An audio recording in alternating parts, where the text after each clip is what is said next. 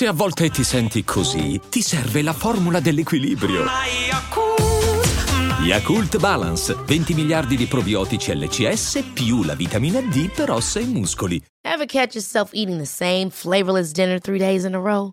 Dreaming of something better? Well, HelloFresh is your guilt-free dream come true, baby. It's me, Kiki Palmer. Let's wake up those taste buds with hot, juicy pecan-crusted chicken or garlic butter shrimp scampi. Mm. Hello Fresh. Stop dreaming of all the delicious possibilities and dig in at HelloFresh.com. Let's get this dinner party started. Ieri sera c'era un programma su, sulla televisione, Casa Monica, un programma in cui si parlava di questa realtà. Ora io non, non ho tutto questo, cioè quando si parla di Casa Monica si fanno passare come i boss dei boss, io so bene che non è affatto così, anzi eh, nel, nella serie A della mafia, eh, della criminalità sono, sono, l'ultima ruota del carro. Ci tengo a dirlo, come ha detto quello della banda della Magliana, quando smettono di correre i cavalli, eh, corrono pure i somari. E così è. Ora io non voglio attaccare direttamente in questo modo becero Oggi voglio fare un post di denuncia, cioè un, un podcast di denuncia, in cui voglio spiegare quello che ho visto, che già sapevo, che è il modo in cui questi fanno le estorsioni. Innanzitutto quanto è ridicolo Marco Baldini, cioè io noi stiamo facendo un podcast, siamo tutti figli del mondo della radio, quindi cioè Marco Baldini con tutti i soldi che fa, noi facciamo la fame qui, quello fa i soldi veri con questo sistema delle radio e tutti i soldi li deve dare a questi qui. E poi omertà, omertoso, cagato addosso Marco Baldini. Allora io sono il primo che è contro gli infami. Se tu scegli di fare il criminale, devi fare il criminale e te la sta zitto.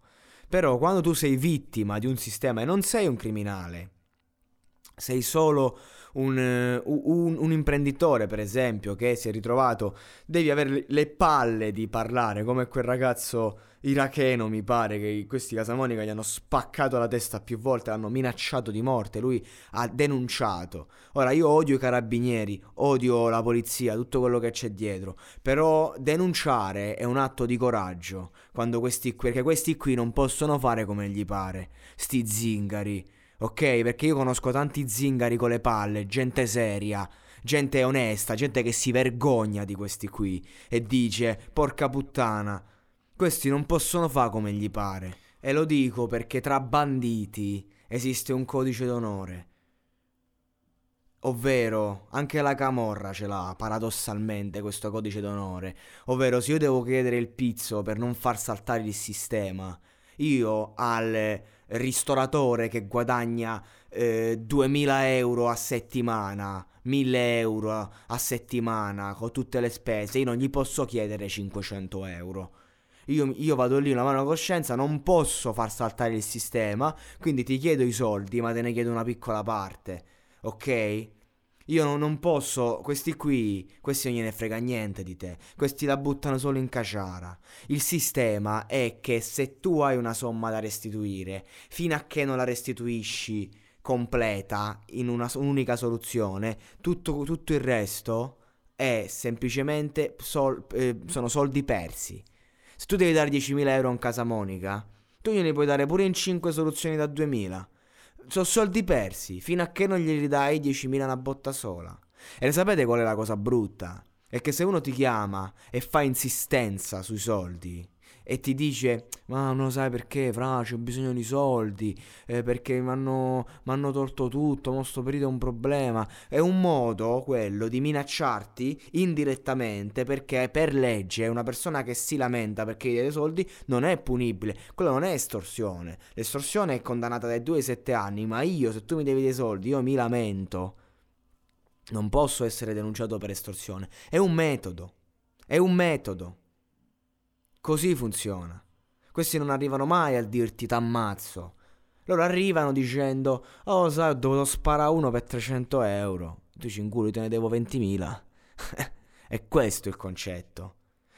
E questa è l'infamia vera, non andare a denunciare da un carabiniere. L'infamia vera è che tu a un imprenditore, a una persona che sta in mezzo alla merda, ti, paghi, ti dà un debito di 10.000 euro e, e, e anziché chiederne 12.000 al massimo, tu gliene chiedi 600.000 perché ti, ti fai dare botte da 2-3.000 euro a botta e poi ti rifai le case a 360, tutto d'oro, non pagato non pa- sfruttando il lavoro dell'operaio. Che cosa c'è di più infimo di far arrivare a casa tua un operaio e non pagarlo? Veramente, raga, l'operaio, la categoria di chi si spacca il culo per due lire, di chi si sta rovinando la salute e il futuro. E questi così fanno, ti distruggono la vita. Io dico, raga, non chiedete mai soldi, non vi addebitate mai. Perché se tu stai già in mezzo alla merda, non ti conviene mettertici. Il problema si risolve alla radice, si risolve su, su se stessi. Non si va in giro a chiedere debiti a questa gente perché non sono amici. Non lo so, lo Stato non ci aiuta, è un momento duro, difficile, è vero, è vero. Nessuno vi aiuta, nessuno, siamo tutti quanti assolutamente, ma non andate da sta gente perché neanche loro vi aiutano. Anzi, loro ancora peggio usurai, strozzini. Questa è la verità. Ma soprattutto io voglio dire una cosa e, no, e non pensavo che l'avrei mai detta in un podcast, in live, perché io sono sempre stato eh, contro io detesto tra l'altro tutta la gente che, che si, si, indebita e poi non si sa che ci fa con i soldi. Io troppe volte mi sono sentito gente che per darti 20 euro, le scuse, il tempo, sono sempre stato dall'altra parte, da quello che doveva ricevere i soldi perché non mi sono mai indebitato nella mia vita. Vi sto a parlare di cifre minime, 20, 50 euro, 100 euro. E, e, quanta gente che ti racconta le cazzate, la vedi e dici sto pezzo di merda. Quindi io so che il, il pri, la prima merda è chi si indebita. Lo so benissimo. Non chi si indebita dice non ti pago. Chi ti buca è un'altra cosa. Quello è un criminale. Quello sta commettendo un reato, ti sta fottendo. Ok, però allora mi piace che tu mi guardi negli occhi e mi dici io ti sto fottendo. Lo accetto. Cioè, non lo accetto, però insomma.